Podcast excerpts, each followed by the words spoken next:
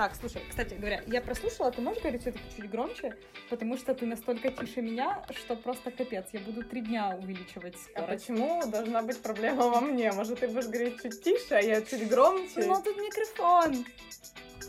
Я просто боюсь, что меня не слышат. Тебя очень сильно слышно. Ну и...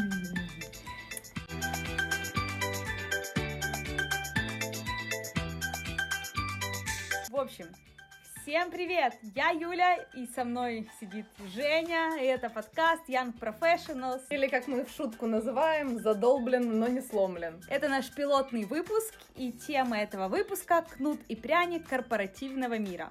Но прежде чем мы начнем говорить о кнутах и пряниках корпоративного мира, мы хотим немного рассказать о себе, чтобы было понятно, какой у нас э, опыт, и не, не не могу, не могу перевести слово «бэкграунд».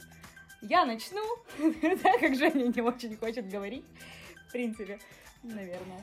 Я заканчивала экономический факультет а, университета Шевченко по специальности финансы, после чего я пошла на магистратуру в Киевскую школу экономики на специальность бизнес и финансовая экономика. На данный момент у меня два года профессионального опыта на именно full-time позиции, и до этого было три стажировки в трех компаниях в финансовой сфере. Женя? А, да, я тоже участник этого подкаста. У меня немного менее структурированный опыт, нежели у Юли. А, я тоже училась в Украине, потом я уехала в Англию, я заканчивала в Англии специальность а, менеджмента в нефтегазовой отрасли энергетики. А, вот, прожила там 4 года. А, опыт, э, сейчас мой опыт работы в большом структурном бизнесе в Украине, но я также работала на проектах в Англии, работала в компании Большой Четверки, работала в стартапе, а, был свой стартап также, который мы запускали еще там в университете. То есть опыт был разнообразный. Окей, сойдемся на этом. И еще раз возвращаясь к нашей теме, кнут и пряник корпоративного мира. Мы просто решили, э, чтобы не мы с Юлей вам вещали только свое мнение, мы решили собрать обратную связь от тех, кому потенциально вообще интересно, что мы здесь рассказываем, да, и на самом деле услышать, что людям болит, что им нравится э, на их рабочем месте, что заставляет их э, быстренько идти искать заявление на увольнение, что часто бывает не так просто в большом бизнесе, а, как будто они прячут его от тебя. А, и- или что заставляет их как бы гореть своим делом, они себя чувствуют заряженными и хотят э, продолжать сидеть по 14 часов на работе и выполнять свои задачи. Если сравнить ответы, то кнутов у меня вышло где-то 13, пряников 11. А, но на самом деле, если смотреть по существу, очень многие пункты перекликаются между собой, потому на самом деле так, про количество это была чисто шутка, что кнутов больше, чем пряников. Так, с чего мы начнем? С пряников или кнутов? Я предлагаю, давай мы начнем с пряников. А кто А, с кнутов и закончить типа вишенка? Окей. а, Мне кажется, что если мы начнем с кнутов, то нас перестанут слушать и впадут в депрессию Так вообще. наоборот, там, наверное, боль у людей, ну, ну, в плане, знаешь, всегда резонирует э, то, что болит больше всего. Ну окей, давай с С кнутов. кнутов. О, ну, окей. Так вот, начнем с кнутов. Первое, что нам написали, сравнение с результатами других, когда перестаешь верить в свои силы. А, на самом деле, мне кажется, это очень сильно зависит от а, рабочего места. И на самом деле так, этот вопрос достаточно часто всплывает, да, то есть это, это и о конкуренции, и о сравнении с кем-то. А, сложная тема, я думаю, что с ней все сталкивались. А, очень тяжело как бы не сравнивать э, себя с кем-то, когда это там кто-то делает постоянно тебя с кем-то рядом бенчмаркает. Но я повторю, что, наверное, это зависит от бизнеса, это чуть меньше присутствует э, в структурной корпоративной среде, а, в которой там менее а, там, менее, скажем, быстрый, быстрая текучка, и там больше присутствует в более э, в консалтинговых компаниях, когда достаточно большая текучка, очень понятные а, бенчмарк сотрудников, очень понятные там карьерные позиции, рост, то есть это очень прозрачно, поэтому все между собой постоянно сравнивают. Тебе не обязательно, чтобы тебе говорили о том, что ты там хуже, лучше других словесно, но когда действительно существует процедура бенчмаркинга, ты подсознательно сам начинаешь сравнивать себя с другими, потому что, по сути, от того, хуже или лучше ты, чем остальные, чем твои коллеги на таком же уровне, как ты, от этого, собственно, и зависит твой ближайший рост. Следующий пункт э, непрофессиональные коллеги и пересечение личных границ. Интересный пункт, что считать непрофессионализмом. Вот, да. А, бывает э, ситуации, когда люди очень профессиональны рабо- в работе, но абсолютно лажают в interpersonal relationship. А, что как бы из этого считать там, профессиональным или непрофессиональным, а, но пункт интересный. А пересечение личных границ — а, ну, я лично верю, что это такая очень обоюдная история, да, как бы твои границы пересекают ровно настолько, насколько ты позволяешь их пересекать. Я думаю, что у нас будет прям отдельный выпуск по этому поводу, да, потому что, ну, мы с Юлей часто говорим о том, как отстаивать себя в, рабочей, в рабочем сеттинге, да, что такое, э, как находить свои границы, как понимать, что их пересекают, как правильно их отстаивать и защищать себя, да, при этом как бы не э, компрометируя свой там карьерный путь или какие-то отношения на работе. Да, я сегодня терапевту рассказала о том, что мы в подкасте будем говорить о том, как защищать свои границы. Говорю, смешно, правда? Я вот тут учусь он полтора года их защищать, и только сейчас примерно начинаю догадываться, как это должно выглядеть. А, но да, ну, да. человек тут именно имел в виду пересечение лишних границ в плане непрофессиональности скорее. Так, третий пункт. Начальство, в кавычках, которое не планирует структуру команды и не имеет хорошего э, навыков хорошего тим-менеджмента. Я думаю, что это боль, с которой встречались все, или с которой встретятся все. Начальники бывают разные. Я, наверное, сторонник того, что а, такой, такой опыт надо пройти, и надо научиться, как делать не надо. То есть, как бы, вот этот опыт надо заметить, да, надо заметить, а, где лажаешь ты или где, как бы, какие-то твои личные трудности в работе, а где эти трудности связаны с тем, что как бы человек, который курирует, например, там вашей командой, не совсем профессионально умеет это делать. И расчленять эти два понятия, да, чтобы там как лишний раз как-то себя сильно не гнобить. Вот, но такой реалити-чек надо делать периодически. Да и вообще, если не нравится, как кто-то что-то менеджит, поменяй, попробуй. Менеджер При... сам. Менеджер сам, да. Классно с менеджерс, тебе еще и похвалят и, и повысят, Причем не знаю. Это такая очень интересная штука по поводу мы, мне кажется, когда там на более низких позициях, да, нам всегда кажется, что нас как-то там неправильно менеджер, О, или да. можно там лучше, но как только там, потому что я в своей работе менеджу проект, например, и бляха, это очень сложно. Ну, это прям сложно, и, и как бы я тоже лажаю, и я думаю, что моя команда думает о том, что почему она не могла сделать как-то по-другому. Вот, поэтому тут, наверное, надо учиться на ошибках других и своих. Я согласна, потому что многие, когда не доходят до вершины, во-первых, пока ты не на управленческой позиции, ты просто не знаешь, с чем сталкивается человек, который принимает те или иные решения. Просто в силу отсутствия опыта и того, что ну, ты, ты просто не знаешь, что там в принципе может быть. У тебя есть маленький мир, который ограничен твоими рамками и твоим опытом. И, собственно, пока ты не дойдешь до этого уровня, ты не можешь знать, ты бы сделал так же или нет, потому что с большой вероятностью я думаю, тоже человек, который там принимает решения или пытается как-то заменеджить команду, делает это максимально вот, вот насколько он может, вот, вот он максимально это все делает как есть. Так, Четвертый пункт. Консервативные офисные часы. Я хочу прокомментировать первое, а то ты начинала все предыдущие. Я хочу сказать, что в этом пункте, мне кажется, очень большую роль сейчас э, сыграл ковид и пандемия. Э, с той точки зрения, что э, практически все, ну, по крайней мере, офисные работники стали работать в офисе а, приходить... Ой, я извиняюсь, да, да. Офисные работники в офисе. Да, офисные работники стали работать чаще всего дома. Многие большие, большинство больших компаний офисы не закрывают, туда можно приезжать. Тех, кому комфортно, и тех, кому ну, тем, кому хочется туда ездить, собственно. У тебя нет настроения, ты сидишь дома, есть настроение, едешь в офис. Тебе есть что добавить, Евгений? Да, мне есть что добавить, но на самом деле не знаю. можно долго говорить. Э, Не знаю, э, о чем был этот пункт, потому что Юля собирала фидбэк. а, В плане того, что людей бесят эм, какие-то очень жесткие часы работы. А, Ну, меня очень бесит, например. Вот меня страшно бесит. То есть э, с 9 до 6 или вообще любые какие-то ограничения меня выводят из себя. То есть, если мне сказать, что надо ездить в офис с 9 до 6, то я буду прям вообще страшно это бесить. Но как только мне сказать, можешь сидеть дома и никуда не ездить, мне срочно надо будет ехать в офис и что-то там мне захочется делать.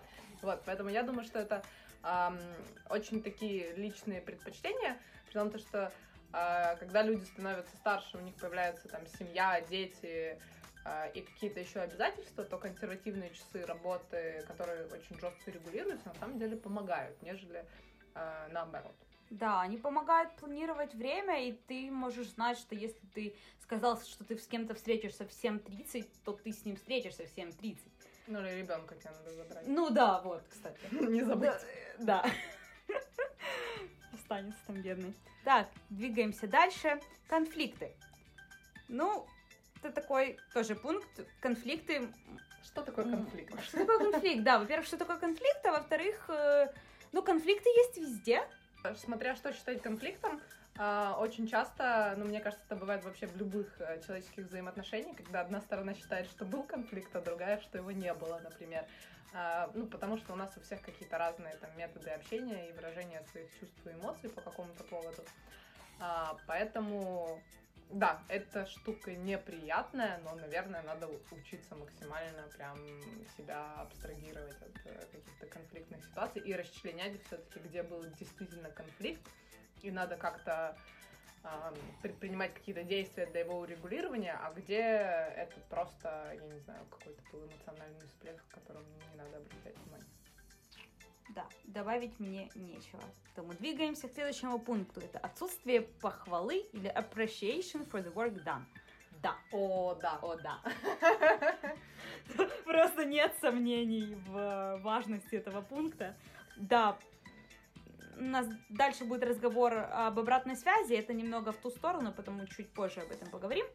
А, следующий пункт – культура овертаймов. Нет, подожди позже. Я хочу сказать о том, что когда, э, ну, бывает, э, так как у нас с Юлей очень высокая динамика работы, на самом деле мы, у нас всегда все горит, у нас всегда дедлайн, у нас только начался проект, там уже опаздываем. А когда был дедлайн вчера? Да, у нас всегда дедлайн вчера, вот, поэтому очень часто в такой динамике, да, то есть э, фидбэк, ну, вообще там любые комментарии на работу, э, когда ты их даешь или тебе его дают, они прилетают очень там коротко, жестко, и там просто нет времени, ну, для каких-то более романтичных обсуждений. Да тут даже скорее не в обсуждениях, а даже там, когда закончился проект или там средина проекта, просто хотя бы знать, что ты что-то делаешь хорошо, что ты там не... Ну, просто когда тебе дают комменты, то комменты обычно дают именно конкретно потому, что плохо. И ты вот, у тебя есть набор того, что очень плохо, но ты даже не понимаешь, что там вообще есть что-то хорошее в том, что ты делаешь. Или нет, или, ну, просто, просто все плохо, и ты, ну, г- говно. Да, то есть я, я бы здесь, наверное, отметила то, что если вы руководите командой, или у вас есть хоть кто-то, кто у вас слушается, не забывайте напоминать им, что они молодцы и что делают все правильно, потому что это в очень интенсивные периоды невероятно заряжает и заставляет просто двигаться дальше. Передвигаемся дальше. Иерархия.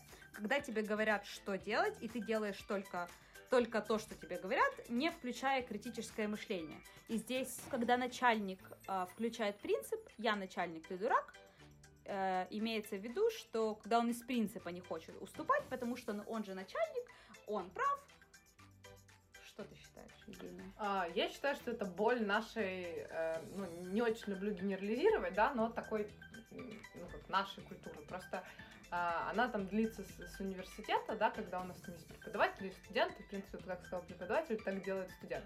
Так там у меня есть какой-то опыт жизни там, в других э, сеттингах, там вот я наблюдала этого меньше. То есть я больше наблюдала историю того, что как бы это такой двухсторонний процесс, там, несмотря на то, что, ну, есть, понятное дело, какая-то иерархия э, структурная, что как бы без которой невозможно э, в большом бизнесе, но, тем не менее, да, есть как бы вот эта двухсторонняя коммуникация. Но здесь хочу сказать, что, наверное, это какой-то вот каждый критически уникальный случай, потому что это зависит от команды, в которой вы работаете, от компании, в которой вы работаете, и даже вот вообще от каждого отдельного там отдела, проекта. А, и это чисто такая человеческая черта, да, как бы, но такое бывает. И с этим бороться очень тяжело.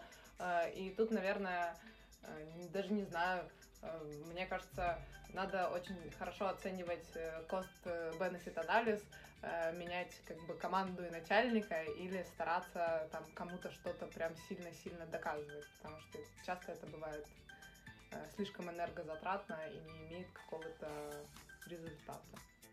А, ну, у меня по поводу первой части самой иерархии, когда тебе говорят, что делать, такое мнение, что, по крайней мере, когда ты только пришел на работу, и ты не знаешь, что делать, у тебя как бы нет выбора, тебе должны говорить, что делать. И это хорошо, когда... потому да, что... и это хорошо. Потому что у меня был опыт, когда ты пришел, и тебе не говорят, что делать, и ты разбираешься сам, и я даже не знаю, что...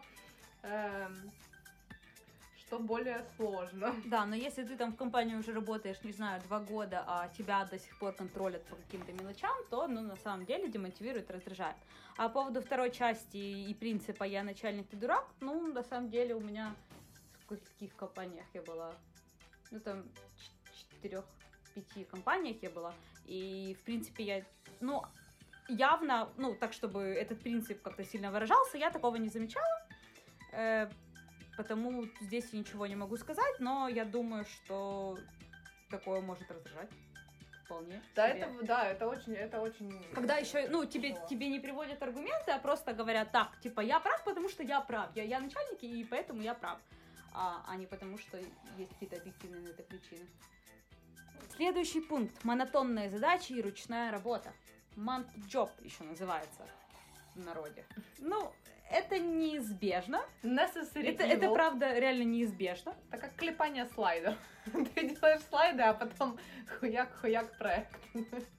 Монотонные задачи не неизбежны, потому что тебя же не могут всегда единороги быть в работе розовые. Там летать по небу. Ну, иногда, да, иногда даже хочется монотонной работы, после какого-то динамичного проекта, когда там ты много думал, придумывал, иногда действительно даже хочется какую-то монотонную работу. Единственное, чтобы она просто не затягивалась на очень длительное время. А если на самом деле тебе не нравится твоя работа, и она просто постоянно монотонная, то ну, что ты делаешь? Работу. Да, выбирай другую работу. Ну, окей, это не всегда там для кого-то работает, но по возможности выбирай другую работу. Но я надеюсь, что с акселерированным трендом роботизации и диджитализации манки джоба станет меньше, так же, как и рабочих мест. Да. Поэтому да, это позитивная нота. Старая любимая конкуренция. На этой позитивной ноте мы передвигаемся к токсичной культуре. Ну, мне кажется, токсичная культура у нас тут ну, во многих пунктах звучала, да, да. она может по-разному проявляться. Да, для разного токсичность разная. Да, и для разного в разном токсичный. Я когда-то статью хорошую на эту тему читала, типа, как идентифицировать, что ваш начальник токсичен. Возможно, мы когда-то вернемся к этой теме, но статья была интересная. И да, действительно перекликается с большинством пунктов. Единственное, да. хочу сказать по этому поводу, что а, если вы работаете, да, вам как как-то, не знаю, среда, в которой вы обитаете, приносит много дискомфорта, да, и вы там думаете, что, что там не так, или так, или еще что-то. Я всегда за такую э, тактику, как реалити-чек, ну, то есть, который заключается в том, что там, не знаю, это я лажаю, факаплю, делаю что-то не так, или там среда, в которой я нахожусь, там, не знаю, как-то ко мне агрессивно, или там это культура, которая не резонирует с моими ценностями, с моей картинкой мира, да, то есть а, и как только там вы это делаете, становится как-то все проще и понятнее, и вы понимаете, что там вы можете к этому адаптироваться, например, по ряду причин, ну, вот сделать выбор того, что надо просто адаптироваться, да, ну, потому что вам нравится, например, ваши функции, ваша работа, да, а, или, или вы делаете там другой выбор, да, что это там среда для вас там чужеродная и, и слишком токсичная, да, и ищете ту среду, которая резонирует с вами намного э, больше. А инконсистенции начальства. А для меня этот пункт лично проявляется в том, что это, ну, для меня инконсистенции, в принципе, в том, что есть разница между тем, что человек говорит, и между тем, что ты видишь вокруг себя или связанное с этим человеком. Вот для меня вот это инконсистенция. Я как бы не, не до конца знаю, что имел человек, который писал э, данный пункт нам. А, я, наверное, тут э, с Юлей буду согласна, что это когда вслух, например, декларируется одна позиция, а исполняется там другая. И это, ну, на самом деле, здесь примеров миллион, они могут быть как просто в человеческом поведении, так и в профессиональном контексте. А, но я бы, наверное, у меня нет этого пункта, но я бы его выделила вообще как топ-1, потому что это может свести с ума. То есть, если вы все время работаете с человеком, который там а, какую-то, не знаю, там, двойные стандарты или там декларируется одно, говорится одно, делается как-то по-другому, то это действительно сводит с ума. Это очень сильно разрушают любое доверие, которое там есть. А, ну, я думаю, что мы в каком-то эпизоде эту тему затронем, да, что доверие это там фундамент любых взаимоотношений. И в работе это очень важная штука, на самом деле, как там внутри команды, так и с вашим там боссом. А, а такое поведение как бы вообще никак не, не помогает выстраивать доверие. И финальный пункт по поводу кнутов, добавленный мной, такая от себятинка. А, это, ну как, от, от тебя тоже ты сегодня э, это упоминала, как э, расстройство нервной системы или от меня проблемы со здоровьем. Когда э, из-за там овертаймов, из-за нервов, мне кажется, практически у всех людей нервная работа в том или ином роде, ну, у большинства. Давление. Да, да, вот ну, такие все вещи, они, ну, выливаются сначала, например, в нарушение сна. А, Я эксперт. Да, Евгения эксперт. звезда. Просто, да, бессонница. Да, у меня это проявляется в том, что у меня учащается, например, сердцебиение, и я могу пять раз э, просыпаться за ночь, потому что я, я закрываю глаза, у меня перед глазами правки и комментарии. Ну, от того, что ты нервничаешь, что тебе кажется, что все плохо, тебя снятся эти э, правки, ты всю ночь э, во сне, ты, блин, в жизни вносишь эти правки, сидишь три дня просто, а потом ты еще спишь, и ты даже во сне вносишь эти правки. Ну, такое себе развлечение. Да, и ты просыпаешься утром от того, что у тебя сердце просто фигачит так сильно, и, ну, это не ок. Ты, а... ты должен ночью спать, а не... Да, я, наверное, могу прям... От работы, блин. Через стадию добавить. Я летом ушла в отпуск.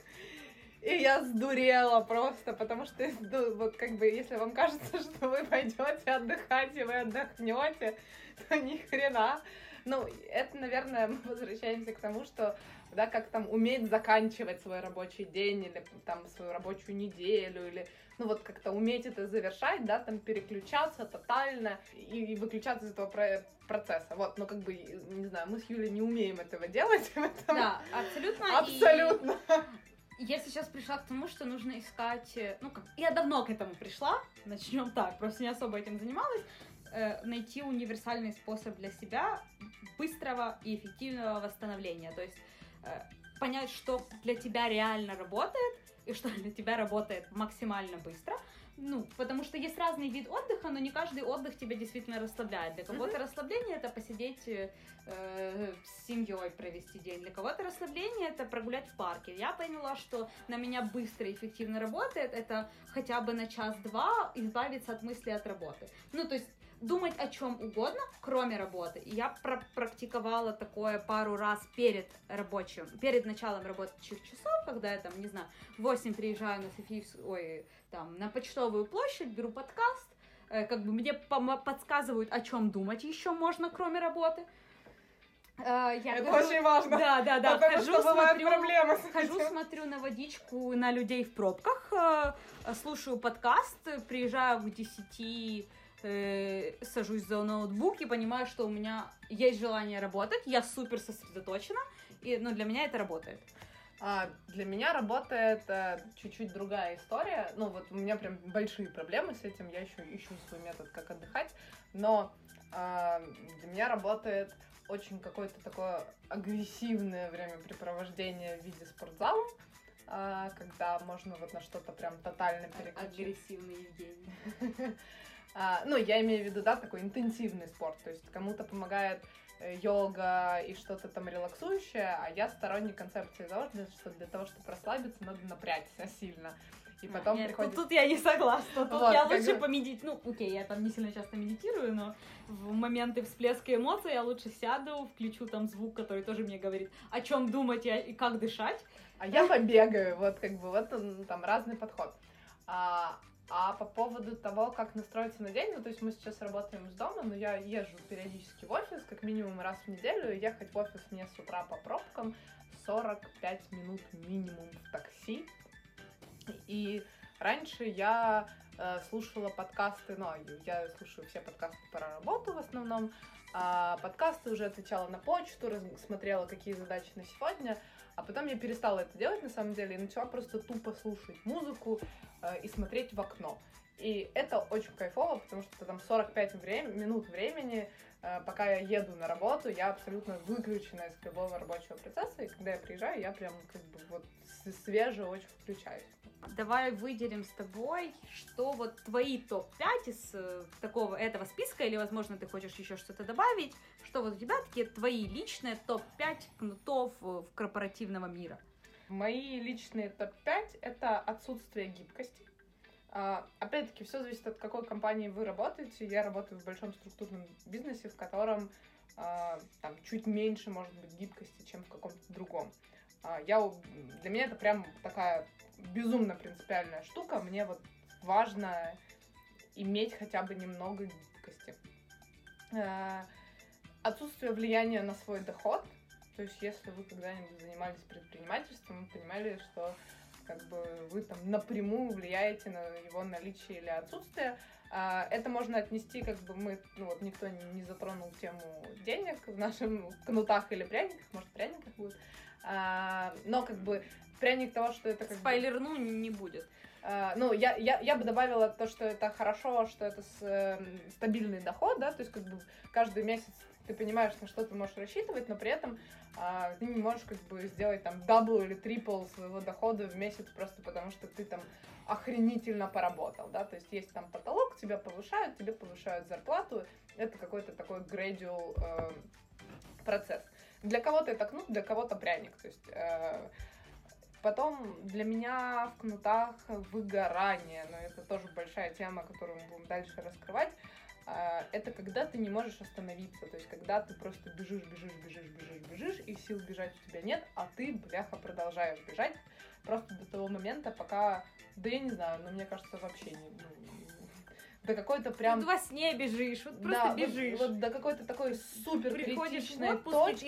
и у тебя отпуск на два дня, а ты думаешь, что он скоро закончится, а ты еще не отдохнул, ты как бы не отдыхаешь. Вот, да, то есть это, наверное, опять-таки двухсторонняя ответственность среды, в которой вы обитаете, да, там, и плюс там ваши реакции на эту среду. Наличие босса, да, то есть это у меня на самом деле э, пункт you have a boss есть и в кнутах и в пряниках, но тут опять-таки Э, как повезет, да, если у вас как бы там крутой ментор, который вас направляет, у вас есть чему учиться, э, вас это вдохновляет, драйвит, вы принимаете крутой опыт, это прям супер круто.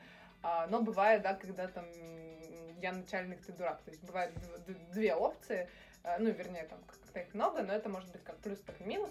Поэтому я это поставила и туда, и туда. Так, а мои топ-5 это, наверное, первая инконсистенция начальства между словами и действиями.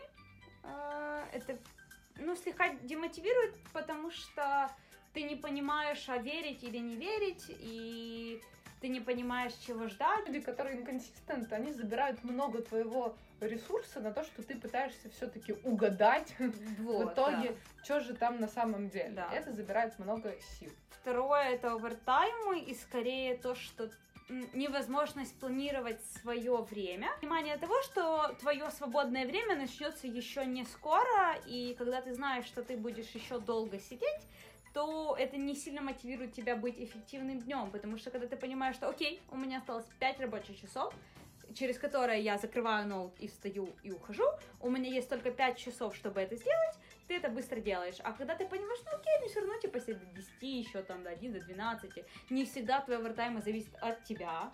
А, поэтому ты все равно понимаешь, что тебе сидеть еще долго, и ты, может быть, немного менее продуктивным в то время, когда ты должен быть продуктивным. Очень крутой пункт, мы его там много уже обсуждали, но э, добавлю, что это пересекается очень с границами, когда твое время в итоге тебе не принадлежит. Да, да, и что... это вот как раз следующее, что я хотела сказать. Это нарушение границ, которое проявляется в звонках, письмах, ночью, там, в 12 часов ночи. Ну, например, когда ты ну, закрыл, я так, я так за, закрыл ноутбук. Я вот этот ужасный человек, который иногда так делает. Токсичный начальник здесь со мной, оказывается. Понятно, понятно. Но я, когда пишу кому-то на выходные, я всегда пишу дисклеймер, что можно не отвечать. Ну, честно, я э, свое оправдание скажу, что иногда у меня доходят руки э, до каких-то там материалов, статей, работы на выходные, и я это делаю там под собственной ответственностью, я там делюсь этим с командой, да, но без каких-то там экшен с их, ну, я не ожидаю каких-то действий с их стороны, просто если они посмотрят, ох, если они не посмотрят, то, то вот. Вот. Мне окей, когда это сообщение в стиле, вот там тебе статья в эту тему, когда будет время, почитай, прикольно, или какими-то мыслями, но не, но не, не раздавание там тасков, э, ночью э, тоже, если это типа тебе прислали, не знаю, ночью там список там каких-то тасков, на что обратить внимание, ну, типа, тем, те же не стали сейчас обращать внимание.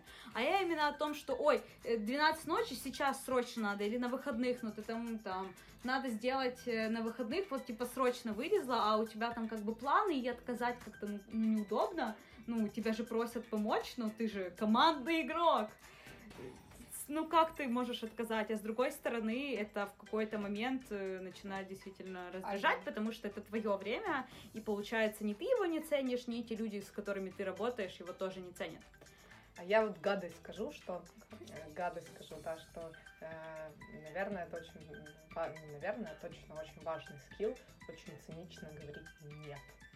А, такой, который ну, ну, сло- это, очень, это очень сложно. Сложно скилл. вырабатываемый, да. мы как бы это не советуем никому посылать кого-то и э, да, как бы говорите да, если вам, ну, понимаете, да, что это да и без вариантов, но очень многим вещам можно сказать нет, даже когда кажется, что вообще вообще не, невозможно отказаться. Да, может быть. Может быть. Ну, мне сложно с этим твоим светом. Я, я бы хотела, но у меня как-то кишка тонка. Всегда говорю «да». Ну, не, ну, не всегда. Ну, я пытаюсь возражать, но мне морально сложно очень. Это сложный навык, которым да. Следующий мой кнутик — это резкие высказывания людей, с которыми ты работаешь. Это может проявляться в тоне голоса, там, когда тебе грубо отвечают или как-то огрызаются. Или это могут быть даже шутки, которые а, тебе лично неприятны. И ты боишься что-то ответить на них. Э, ну, то есть, как бы, человек там, который шутит, естественно, не хочет никого обидеть. Ну, в большинстве своем человек, который шутит... Да, я, кстати, не так давно об этом узнала и осознала, а, что люди, которые шутят, они не хотят кого-то обидеть, но часто определенная информация для определенных людей, даже в форме шутки, может звучать не очень окей. И тоже нужно об этом говорить, естественно, но не всегда у тебя получается об этом сказать так, чтобы не начинать гнать как-то на человека или его в чем-то обвинять и, ну, или ты сразу в эмоции, например, даешься, не можешь спокойно ответить. Очень крутой пункт. А, да, и у меня все пункты крутые. А, Вообще круто. Люблю юмор, да, мы очень много шутим и с Юлей, и на работе, и прям я, у меня есть такая внегласная функция на работе, приходить и раздавать шутки. Я шучу, когда нервничаю. А, я, в принципе, много шучу, но у юмора есть такая гадкая штука, что он легализирует а, нелегальные вещи. Сейчас объясню, что это значит. Очень часто мы, ну, мы используем юмор, да, как наша там психика так защищается, что э, когда что-то плохое происходит, например, мы там шутим по этому поводу, да, очень там про политику нашу шутим, да, вот там у нас миллион шуток, юмора по этому поводу, потому что ну, если это прям воспринимать так все супер серьезно, то это ну, прям... Можно загнуться. Да, можно загнуться. Юмор... Упасть в депрессию. Да, юмор нам там спасает в очень тяжелых ситуациях часто. Но он для нас делает эти ситуации нормальными, он как будто их делает менее там плохими, страшными, ужасными и тому подобное. Поэтому если над вами как-то там шутят, а вам это неприятно, то как бы легализируют свое право говорить вам какие-то обидные вещи. Ну, скажу, ну, там, условно, на примере, что напрямую сказать кому-то, что, я не знаю, он там какой-то... Какой? Плохой. Плохой, да, там а, нельзя, а, ну, потому что будет грубо и Но как-то плохо. съязвить. Но можно как-то съязвить или пошутить, или обыграть его плохо, да, в какую-то шутку. Но при, при этом-то все понимают, о чем идет речь, и иногда приятнее, чтобы тебе сказали напрямую one-to-one, Потому а, что... чем при всех в виде шутки Опять-таки, завуалированной. очень Это крутая- скрытая агрессия, кстати. Очень такой газлайтинг. Газлайтинг? э, Когда к тебе агрессор проявляет э, скрытую, ну, вот скрытую агрессию, А. какую-то завуалированную агрессию, у тебя, у тебя забирая у тебя право открыто выражать агрессию в ответ. Ну, то есть, когда Ну да, тебя как-то прикольно. э, постоянно э, какие-то, ну, там, мелочи или незначительные вещи, или там как-то, не знаю, тебя задевают или проявляют к тебе какую-то жестокость, но э, в небольших проявлениях, или так, что этого никто не видит, а ты потом в какой-то момент встаешь и начинаешь на человека орать, то как бы не очень. Странно выглядит. Да, это выглядит странно. Но условно, если бы он на тебя просто наорал, а ты наорал на него в ответ, да, то как бы есть Это была бы более, кстати, здоровая история Да, это для вашей психики. здоровая история, когда есть агрессор, есть реакция на агрессию, и она абсолютно здоровая адекватная. А, Но вот, наверное, можно добавить это там в боли на рабочем месте, что а, ну и вообще там в каких-то человеческих взаимоотношениях часто проявляется вот такая вот скрытая агрессия, забирая у э, там условной жертвы право на э, то, чтобы себя защитить и ответить. Да. И передвигаясь к пятому пункту, который выплывает из всего этого, это проблема со здоровьем, которые начинаются из-за нервов, из-за подавления каких-то эмоций. Ты это говорила. Я знаю, что ты говорил, но это мой топ-5. А, Это ж мы ж в топ-5, и для меня вот этот, э, пятый пункт, который из всего этого выплывает, это те же проблемы со здоровьем. Так. м, да, и давай поговорим о чем-то хорошем. Да, передвигаемся к хорошему, к нашим пряничкам.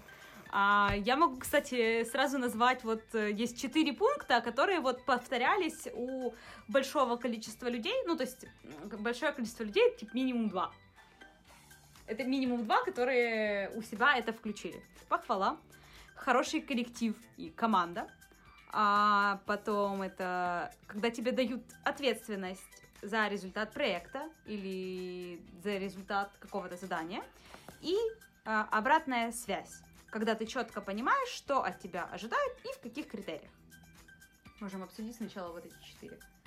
А, давай. Э, Я не могу даже, как это сказать, переоценить э, первый пункт. Там похвала, обратная связь, да. То есть насколько это сильно заряжает людей, насколько важно, а, насколько это важно, потому что очень часто, когда у вас там опять-таки большая динамика, вы там ну, забываете о том, что надо там похвалить друг друга. Причем сейчас, ну, я, например, э, верю, что похвала должна быть не только там от, не знаю, менеджера проекта, босса или какого-то человека над вами, но похвала должна быть peer-to-peer.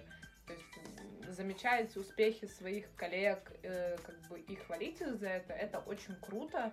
а, делать. Это тоже сложно. Это- Особенно, когда вот очень много работы и все нервничают. да, это- Замечать хорошее в этот момент просто нет сил иногда. Да, вот нет сил, и тут, наверное, э, там у боссов тоже часто нет сил, да, и как бы их задача результат, поэтому они вам говорят абсолютно все, что как бы препятствует этому результату, что является там негативным каким-то фидбэком, вот. Но я вот прям хотела бы раскрыть тему того, что э, очень много людей говорят о том, что им не хватает похвалы, и все понимают, что там это действительно драйвит, но как часто э, там, вы сами в команде хвалите кого-то другого на вашем там уровне, или, не знаю, там, кто Да, в вашем подчинении, или даже кто выше. Или, или хотя вы просто говорите спасибо. То есть не просто ок СПС, ну, типа, это ну такое себе спасибо, а типа спасибо большое, там, что помог, я благодарна, что там ты это сделал, особенно там, когда человек С а, душой. ре- резко это попросил, ну, просто сказать, блин, спасибо большое, а не типа там, ладно, спасибо, там, ну, там, ок СПС, это не считается, а реально сказать человеку спасибо. Да, ну, за то, что я думаю, что можно сделать это в абсолютно любой форме, но Да. сделать это там искренне а, и от вас не убудет. Да, тут на самом деле, э, ну тут главное тоже не перехвалить и хвалить э, вовремя, потому что если похвалить, я просто слышала, э, я, я не могу назвать, чье это исследование, но я слышала, что было такое исследование, что если человека хвалить, там, грубо говоря, идет проект в середине проекта, а до этого он как бы много работал, старался, и тут вы его похвалили, с большой вероятностью к концу проекта он может расслабиться, и его результаты упадут. Поэтому м- можно там как бы во время там, проекта или какого-то задания, ну, просто обратную связь там в виде комментариев давать, а когда проект закончится, говорить человеку, что вот эти вот эти вещи у тебя вот круто выходят, спасибо тебе за них. Ну, не- Или там... Не знаю, исследование исследованием, а я сторонник того, что, ну, не то, что Ну, похвалы. можно перехвалить, мне кажется, Много и не рас- ну, рас- расслабиться. А, Типа, ну я ж так классный, ну, чё, чё мне? Ну, я не знаю, например, как бы в своей команде я такого, ну, я не могу себе представить такую ситуацию, потому что мы все очень сильно ответственны за результат. Соответственно, а, как бы есть похвала или нет, никто с нас не слезет в плане того, что от нас ожидают каких-то результатов. вот, Тут- поэтому, тут вопрос, мне кажется, делать- дисциплины. да, тоже. поэтому, ну, как бы э, рвать, метать на пути к результатам, э, зная, что ты классный, немножко проще, чем думая, что ты говно. Да, да, намного проще. Ну, есть тут скорее не... Ну, просто это как черное и белое, есть еще Да, серое. да, есть ну, то есть тебе не много- обязательно думать, если ты не думаешь, что ты классный, тебе не обязательно думать, что ты говно. Ты просто, может быть, можешь быть нейтрален и просто выполнять свою работу, как- не думая о том, Кошмар, какой ты. кошмар, Да, ну то есть, э, как бы не обязательно чувствовать себя Как говном. вы поняли, мы с Юлей сильно много заморачиваемся по поводу чувств и эмоций. Чувство эмоций и чужого мнения про нас, походу, да. На Просто главное помнить, что если человек постоянно действительно чу- чувствует, слышит о себе что-то плохое, возможно, это даже от вас исходит бессознательно, это не сильно мотивирует его дальше работать. И иногда просто хорошее слово или какой-то комплимент может поднять его боевой дух, и он может показать абсолютно намного круче результаты, чем они были до этого. Это такой маленький человеческий фактор, но очень важный. А следующий пункт, который мы вот называли в этом перечне, это команда. И этот пункт для меня персонально безумно важен. Я для себя поняла не так давно, что для меня команда важнее тех же денег. Я не могу... Это, это не значит, что Вам деньги для меня не важны. платить. Да, ну то есть Если вам, если вы работаете за Я- опыт, я- прекратите это делать. да. Да, я все еще как бы люблю деньги. Э, команду тоже. Э, но там, грубо говоря, если мне предложат там, миллион долларов, блин, в месяц, но при этом я знаю, что там команда людей, которые для меня токсичны, и я не хочу с ними работать, я откажусь, потому что оно того не стоит. А, Вот своя команда, она вот своя. Частично она... Ты проводишь с этими людьми так много времени для того, чтобы их там, я не знаю, ненавидеть. Ну, в чем смысл?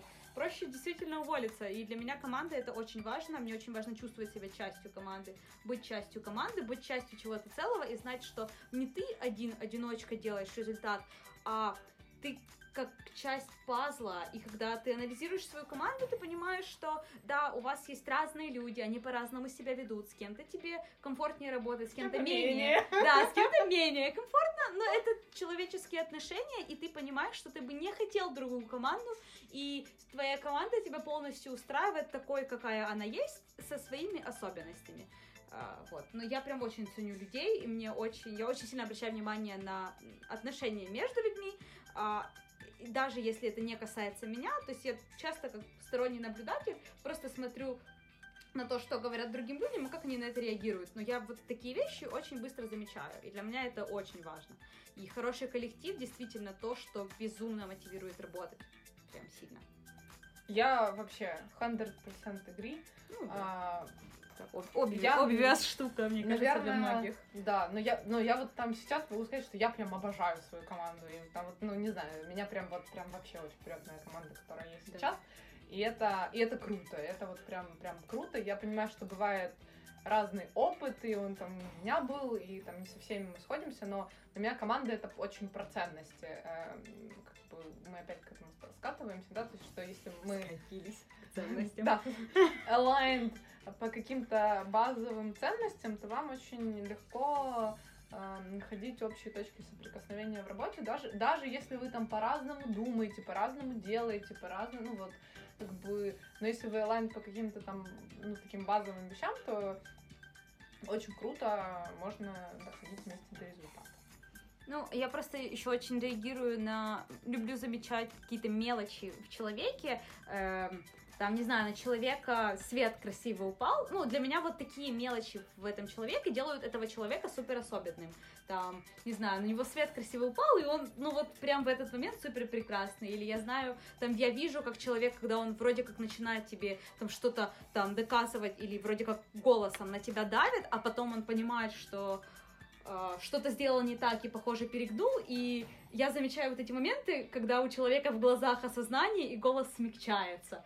И вот эти моменты для меня делают даже тех людей, с которыми, возможно, мне не так комфортно работать, все равно людьми, и это заставляет меня их все равно любить с их вот этими штуками.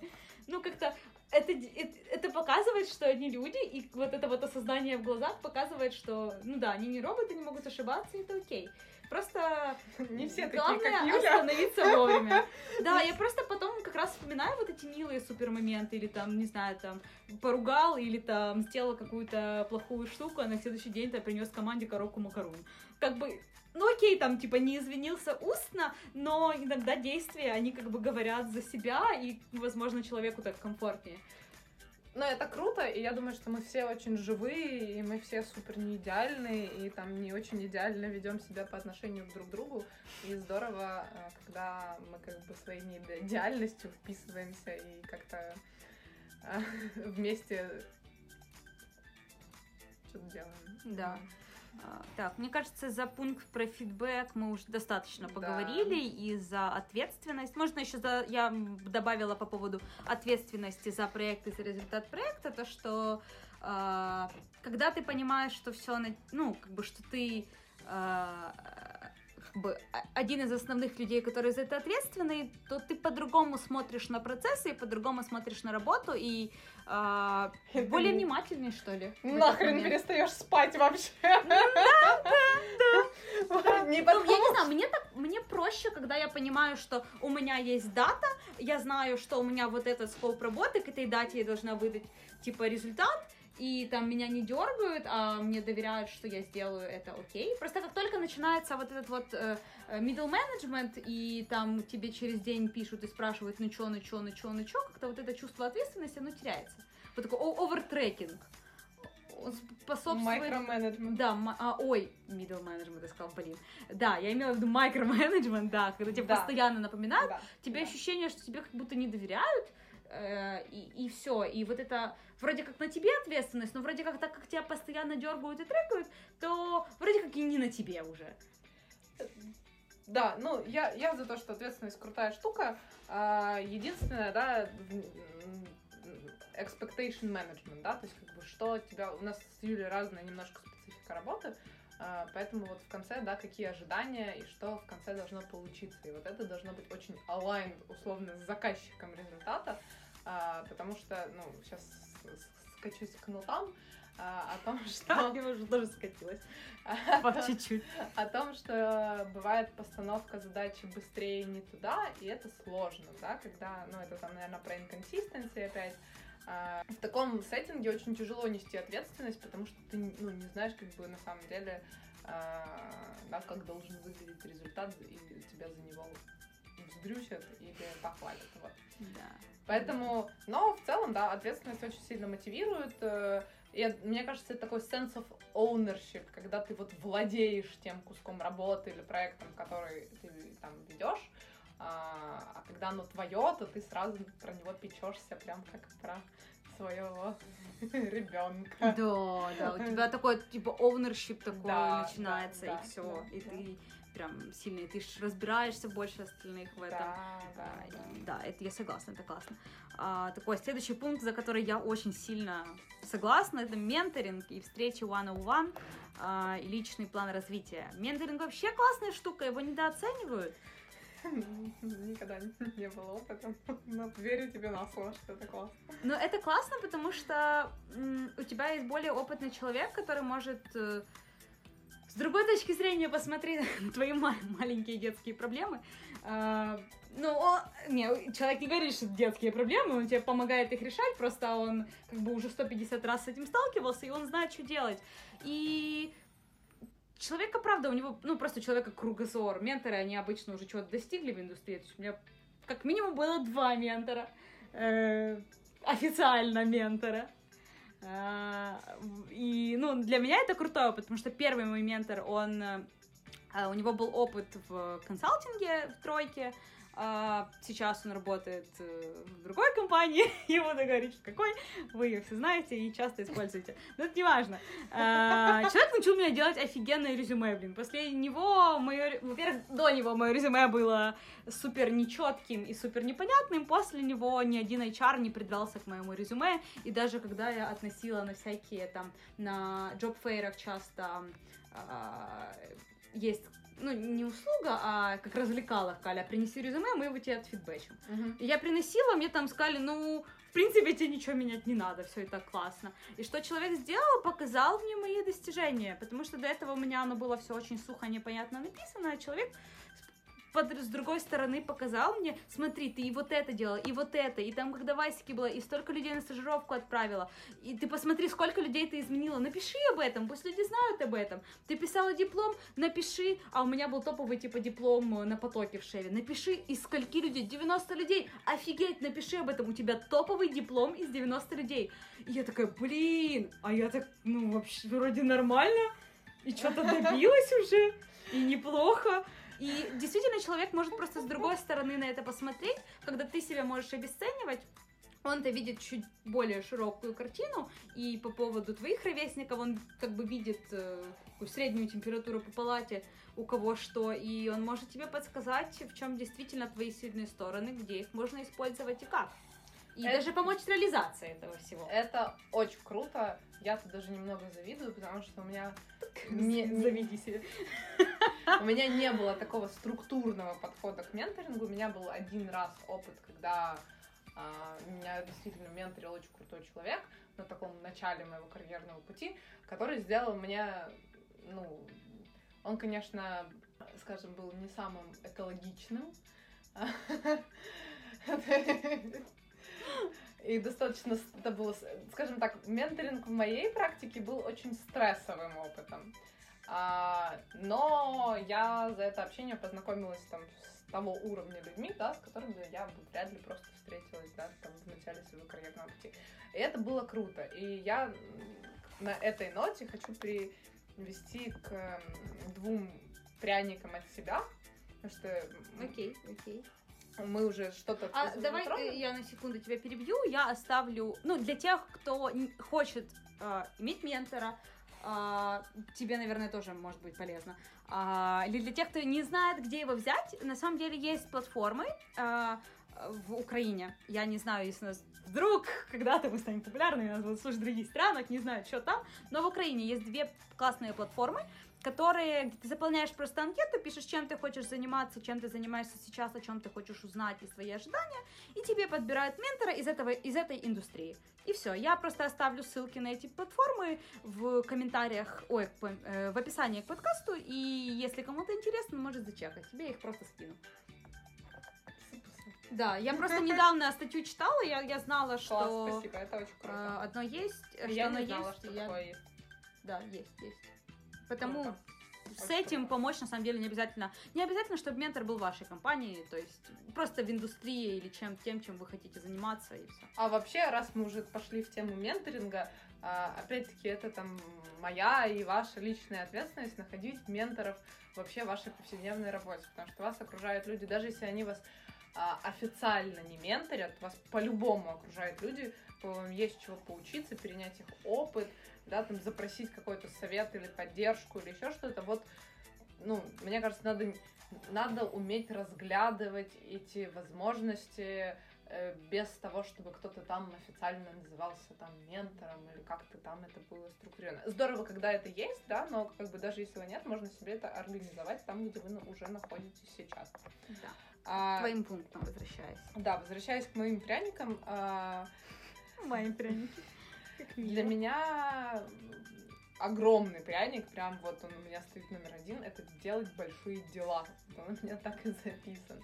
А, сейчас объясню, что я имею в виду. Это очень сильно зависит, конечно, от того, в какой компании вы работаете, какого она размера, чем она занимается. Но там, в силу своего рода деятельности меня прям очень прет делать масштабные вещи и знать, что за мной стоит масштабная там, организация. А, что я делаю не как я там, а я делаю это on behalf э, большого бизнеса. А, и действительно, как бы большой бизнес или там какая-то такая компания уже солидная, она дает вот возможность вам сделать что-то масштабное, да, и это, ну, прям вот это меня очень-очень прет. А, есть много но, да, как бы зависит от какая у вас функция. Вы можете в большом бизнесе сидеть и делать очень маленькую работу, и вас это может либо очень сильно радовать, либо нет. А, но меня это очень э, сильно радует. И к этому же пункту это доступ к ресурсам. То есть а, опять-таки, для каждой компании это своя какая-то штука, там это могут быть командировки, доступ к обучению, к менторингу, а, да просто даже к какому-то софту, да, там, или там к библиотеке, ну, вот этим надо там не, как сказать, не обесценивать, да, это очень круто, а, потому что если вы поработаете на фрилансе или на себя, вы сильно почувствуете разницу в доступе ресурсов, которые есть. Да, я бы добавила к этому пункту про ресурсы, что часто у тебя в работе возникает какая-то проблема, а, и когда ты работаешь в большой компании, то с ней по-любому кто-то где-то сталкивался в этой стране, в другой стране, а, какие-то твои коллеги, кто-то уже это решал, и у тебя есть, ты просто кому-то, ну, как бы можешь на всех написать, и тебе просто напишет человек, который с этим сталкивался, сказал, как он решил. Тебе не нужно пилотировать на себе, э, как бы, все, что происходит. И да, да. пытаться придумывать, как из этого выбраться, уже кто-то есть. Просто пользуйся чужим опытом. Это как, это, знаете, как опыт, э, как доступ ресурсов в виде опыта, да, mm-hmm. и точно так же каким-то физическим ресурсом. Но я не фанат каких-то плюшек в офисе, то есть мне когда-то присылали... Печеньки или что? Ну, мне просто присылали э, ну, на, на собеседование, да, в компанию, в которой, ну, там, у них офис находится в заднице. Но как бы и там указывают что, что вы можете там в просторах нашего офиса который там супер комфортный, свой та-та-та-та-та-та-та-та, но там офис находится в ебенях. Вот. И, и вот Зато честно... смотришь на поле на обеде, там в поле вышел погулять. Да, и я вот честно такой человек, который я могу работать на ходу, на бегу, на лету, на кровати, на полу, на дома, да где угодно, поэтому Uh, ну, для меня в кнут, ой, в пряники не входят плюшки, которые есть в офисе в виде, там, не знаю, кофе, печеньки что-то. Это, блин, это должно быть в нормальном, уважающем себя офисе. Нормальный кофе, наличие молока. И желательно, кстати... Сейчас все поймут, где ты работаешь. Нет, это, это интернал шутка. Это поймут только те, кто там работают, собственно. Это просто на каждом собрании возникает вопрос, э, можно нам еще пакет молока? Молоко это просто триггер всех проблем, походу. Передовой консалтинг. Передовой, да. Передовой консалтинг. А, на самом деле, мне кажется, еще и стоит добавить растительное молоко, потому что у людей... между прочим. Между прочим, да, у людей аллергии на лактозу возникают, и очень многие либо сами его покупают, потому что э, никто не хочет пить там... Блин, у меня тоже, оказывается, аллергия на лактозу там какая-то определенная. Люди все либо сливки покупают, ну, как бы, ну, пытайтесь тогда уже как-то подстраив, подстраиваться под всю аудиторию, уже хотя, хотя бы по пакетику молока. Ну, ладно, это такое. Это Давайте, детали. э, Это, детали, которые можно свести к тому, Э. что э, не все компании заботятся о своих сотрудниках. А Фруктовый день, который заканчивается до момента, пока довезут А, фрукты. не, у нас нет. Э, А, у вас их вообще нет. Ну, Не, короче, у нас типа... есть, и он не заканчивается. А, у вас не заканчивается. Ну, короче, там, типа, часто бывает, что там на тележке везут фрукты, пока довозят до кухни, по дороге их просто все разбирают, как бы, до кухни, до него. Три банана доезжает, там, или яблоко. И Это все. Конкуренция вызывает Конкуренция, да. Выживают сильнейшие. Добрался до банана. Те, у кого ру- рука шире, у меня, знаешь, типа мелкая, я не могу сразу. А, Надеюсь, вы все еще нас слушаете. Ну, сейчас вообще никто не слушаем, мы на самом деле вообще разговариваем с телефоном, который лежит в колготке. Моя мама, и моя мама слушает. Колготка нас слушает, в которой лежит телефон, у нее нет Самый выбора. благодарный слушатель. Да. Нам слушатели, друзья посоветовали чулок надеть. Ну, сорян, чулка нет. Есть либо новогодний носок, а, либо колготка. В общем, мы положили в колготку. Мы надеемся, что звук хороший. Эм, Да, ну дальше будет лучше, конечно, но нужно с чего-то начинать. Да, лирическое отступление. Продолжаем. Следующий пункт это отвлекаться, э, скорее так, когда у тебя раз в полтора-три месяца меняется род деятельности. Сюда же я бы сказала динамичность компании. Да, поддерживаю. Вообще поддерживаю. Поддерживаю сто процентов. Тут как бы даже не о Тебе говорить. даже самая увлекательная, интересная работа за полгода работы задолбет так, что ты уже смотреть на нее не сможешь. И иногда действительно более тебе будет хотеться, не знаю, просто день сидеть там, где на письма отвечать, или какие-то статьи читать, или делать супер рутинную работу.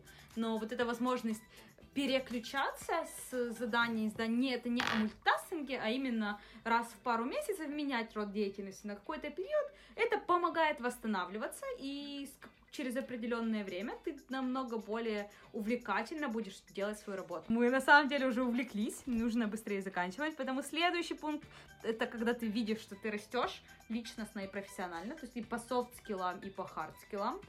Это мотивирует тебя, это очень сильно мотивирует, и чем, ну, на самом деле, чем Пока ты видишь, что ты растешь там с каждым проектом, у тебя есть какой-то рост, я думаю, стоит оставаться все еще на том же месте, А, пока ты не ступоришься. Согласна, и я хочу расшить этот пункт. Наверное, когда ты себя прокачиваешь и вот уметь э, видеть разные, скажем так, спектр прокачки. Потому что не всегда ваш рост заключается в э, том, что вы там умеете лучше делать финансовую модель или писать код, или, я не знаю, там какой-то другой, там более ну, hard skill, э, да, где легко оттречить э, ваш прогресс. А, у нас был в кнутах там токсичная среда или там сравнивание. Я, например, считаю, что очень круто а, сейчас будет странно звучать, но какой-то период времени поработать в токсичной среде или там с очень сложным там начальником или в какой-то сложной команде. А, ну, понятное дело, да, что там здраво, там, не тотально как-то разрушая себя, для того, чтобы прокачать себя в каких-то тяжелых ситуациях э, с тяжелыми людьми, э, и это прям ну, бенефитит вашу карьеру дальше очень сильно, потому что, ну, как бы, да, там весь карьерный путь, он вообще не о пряниках, он Да. очень часто о кнутах, и как мы с Юлей говорим, часто, знаете, когда нам, там, не знаю, бабушки или дедушки говорят, да у вас же лучшие годы жизни, там иногда думаю о том, что если это лучше, то Что? что можно, пожалуйста, unsubscribe, unsubscribe, here and now. Бета-версия мне не нравится, Вот. переделайте, там баги, Баги, баги. просто баги Говоря, постоянно. что будет дальше? Просто дальше кажется, Просто больше работы будет. ты просто... на- на- Нахрен сдуреешь в какой-то момент. Вот, поэтому...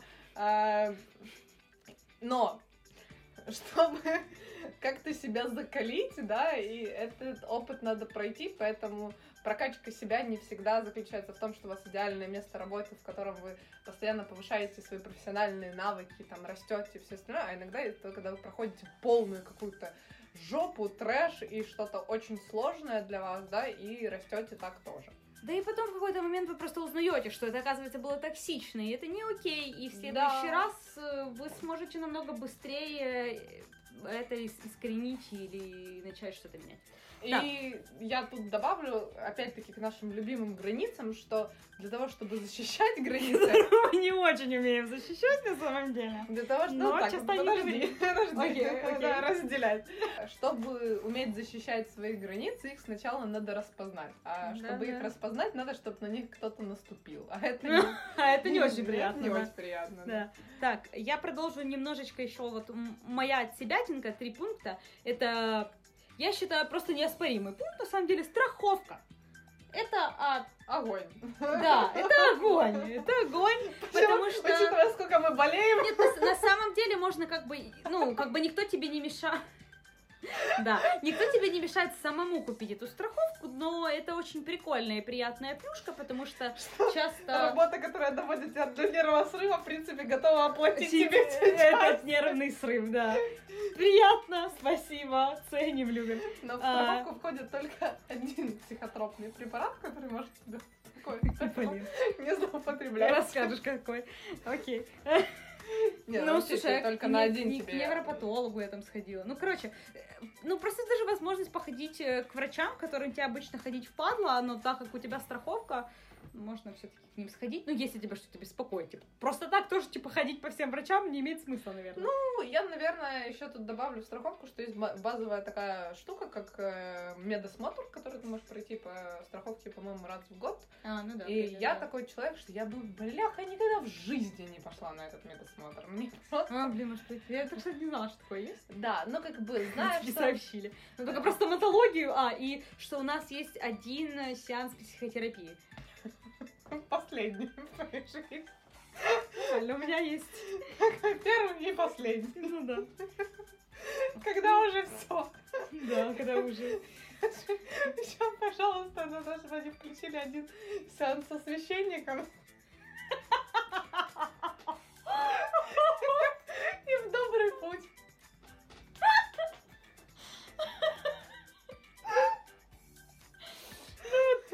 Хотела шутить в подкасте. Я, кстати, да, мы реально за, вот, там, за Занудствовали. час занудствовали. Да, мы так, мы обычно шутим постоянно, что-то сильно Мы серьезное. Мы, мы, да, ради вас, слушатели, чтобы вы не отписались в первые пять минут. Но, кстати, надо было шутками затягивать с самого начала. Но мы сейчас как-то Да. просто порасслабились. Вначале было как-то Мы более... выполняли план, у нас Да, была задача на да. вечер. Да. Таски Да, раскиданы. потому что кому-то телефон звонит постоянно, и он думает, что все срочно, всем срочно. Вот это про границы, короче, овертаймы и звонки в 10 вечера, да? Да, На выходных. Сегодня суббота, субботний вечер. И Евгений отвечает по рабочим звонкам, э, что в 8 вечера, и да, нормально, границы. Да, я вам расскажу сейчас про границы, сейчас только звонок рабочий, отвечу в 8 вечера. в субботу. Я делаю сознательный выбор. Да, окей, да, да, она, она признает, что это ее выбор. Так, еще один пункт, который пере- перекликается с страховкой, это безопасность. А, Ты чувствуешь себя в безопасности по здоровью, потому что у тебя есть страховка, если что, она покроет какие-то траты. А, И с другой стороны, это безопасность в том, что обычно, когда работаешь на большую компанию, их не так сильно задевают кризисы. И как сейчас показало достаточно актуально, а, большая вероятность остаться с работой. Потому что риски митигейтятся. Я извиняюсь из- заранее перед людьми, которые не любят, когда заменяешь э, э, слова русские или украинские английскими словами, Ну, но... будем это делать часто. Да, мы будем это делать часто, терпите. Не нравится, ну, сорян. А, Я хотела добавить, на самом деле, интересный пункт, то, что это, такая- это отчасти мнимая, мне кажется, безопасность, а, потому что в больших компаниях тоже проходят сокращения, очень много каких-то внутренних Может быть. э, корпора- да- даже скажу не так, что э, много каких-то внутренних корпоративных э, динамик, да, как бы это как такой свой мир, да, в котором твои, своя политика и куча-куча всего происходит.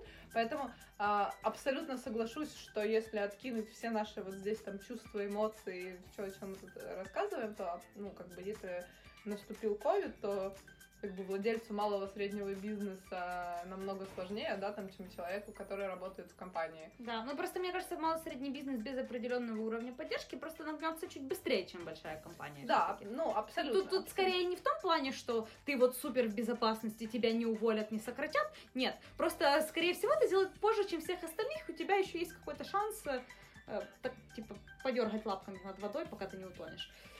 очень позитивно. Да, но э, мне кажется, что такой прям супер безопасности и стабильности нет нигде. Но просто в корпорации хотя бы есть ее ощущение. Да, и к этому пункту это разделен- разделение ответственности. А не в том, о чем я говорила, что там тебе дают проект, чувствуешь свою ответственность, а скорее, что так много лиц задействованы в процессе, что ответственность, именно там реальная ответственность, не знаю, там финансовая ответственность, legal ответственность, в больших компаниях она все-таки диверсифицируется на большое количество людей, и ты, ну, кроме SEO, наверное. Это он... боль, это боль. Ну, как для бы, SEO или для Вообще, ну, э, ну, это интересно затронутый кейс. На самом деле, опять-таки, это можно отнести там, ну, не знаю, и, и в кнут, и в пряник. Э, того, что да, shared responsibility, любовь больших компаний, потому что нет ну, да, да. ни одного человека, который несет тотальную ответственность. Да, ты, ты ни от кого не можешь добиться, там, типа, кто же виноват, типа, там, не знаю. Ну, или кто, кто, ну, как бы, но, когда запускаются, например, какие-то большие проекты, очень проходит очень-очень-очень много этапов там согласований, пересогласований, там всего-всего-всего-всего-всего. А, и очень тяжело в итоге найти человека, который скажет, да, мы это делаем, да, или, и возьмет на себя эту ответственность. Что как бы, в принципе, ну, понятно, да, но э, это, скажем так, удлиняет очень многие процессы, которые присутствуют в компаниях. Да. Но, да, отчасти, наверное, если сравнивать с мелким средним бизнесом, то в большой корпорации сложнее, ну, мы сейчас говорим не на уровне там просто сотрудников, вообще на уровне компании, сложнее сделать какую-то большую ошибку, потому что проходит очень много этапов там проверок, согласований и всего остального. Э, когда в малом и среднем бизнесе все концентрируется, как правило, на там ограниченном круге людей, и очень там, ну, легко зафакапить. Но если уже большой бизнес обосрался, то он обосрался по-крупному. Да, да, и репутация подпорчена. Так что, Евгений, у тебя мои пряники закончились? У тебя тоже? Да. Ну тогда мы будем закругляться. Спасибо вам, дорогие слушатели, за то, что дослушали до конца. Мы не знаем, что получится, потому что мне еще монтировать это завтра полдня. А, но мы надеемся, что вам понравилось, и мы будем рады, если вы будете делиться с нами темами. А, я подозреваю вначале, но все равно только друзья слушают, поэтому можете писать мне а, в Инстаграм. Я также оставлю на него ссылку в описании к этому подкасту. А, делитесь этим подкастом. Мы будем, по крайней мере, очень рады, если вы будете, вам понравится, и будете им делиться в соцсетях а, например, скрином и запостить это в сторис и тегнуть меня, а, чтобы другие люди тоже об этом узнали. Меня нет в Инстаграме. Да, Дженни нет в Инстаграме. Я, кстати, все это время, пока ее тегала, даже не была на нее подписана, потому что я подумала, ну, типа, что, он не заходит. Я просто, типа, сообщаю людям, что, вот, что, есть. что это вот человек, он существует, да. Но, да, Женя, кто не заходит, можете не тегать, а меня можете тегать. Uh, просто да, нам будет приятно, и еще кто-то об этом подкасте узнает, потому рассказывайте своим друзьям. Uh, это так. Да, на самом деле это наш такой прям очень-очень пилотный выпуск.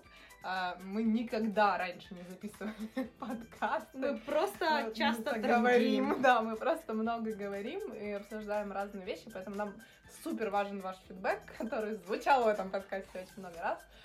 Давайте нам обратную связь, что вам было интересно, неинтересно, а, что для вас еще раскрыть. То есть мы Наверное, по каждой из тем, которые мы сегодня прошлись, мы практически там запишем отдельный выпуск, да, когда будем Да, ну уже... будет чуть более структурированным, скорее, чем этот, потому что этот был такой вводный, что вообще триггерит людей, да, да, что да. бывает. И мы честно признаемся, что мы действительно собрали обратную связь с людей, в Инстаграме и в других социальных сетях они придумали это все сами. Да, да. Вот, поэтому чем больше вы будете нам что-то говорить, тем больше мы будем это интегрировать в свой контент. Да, всем спасибо, до встречи в следующем подкасте. С вами были ваши Corporate Buddies Юля и Женя. С колготки вытяну телефон. Смешно.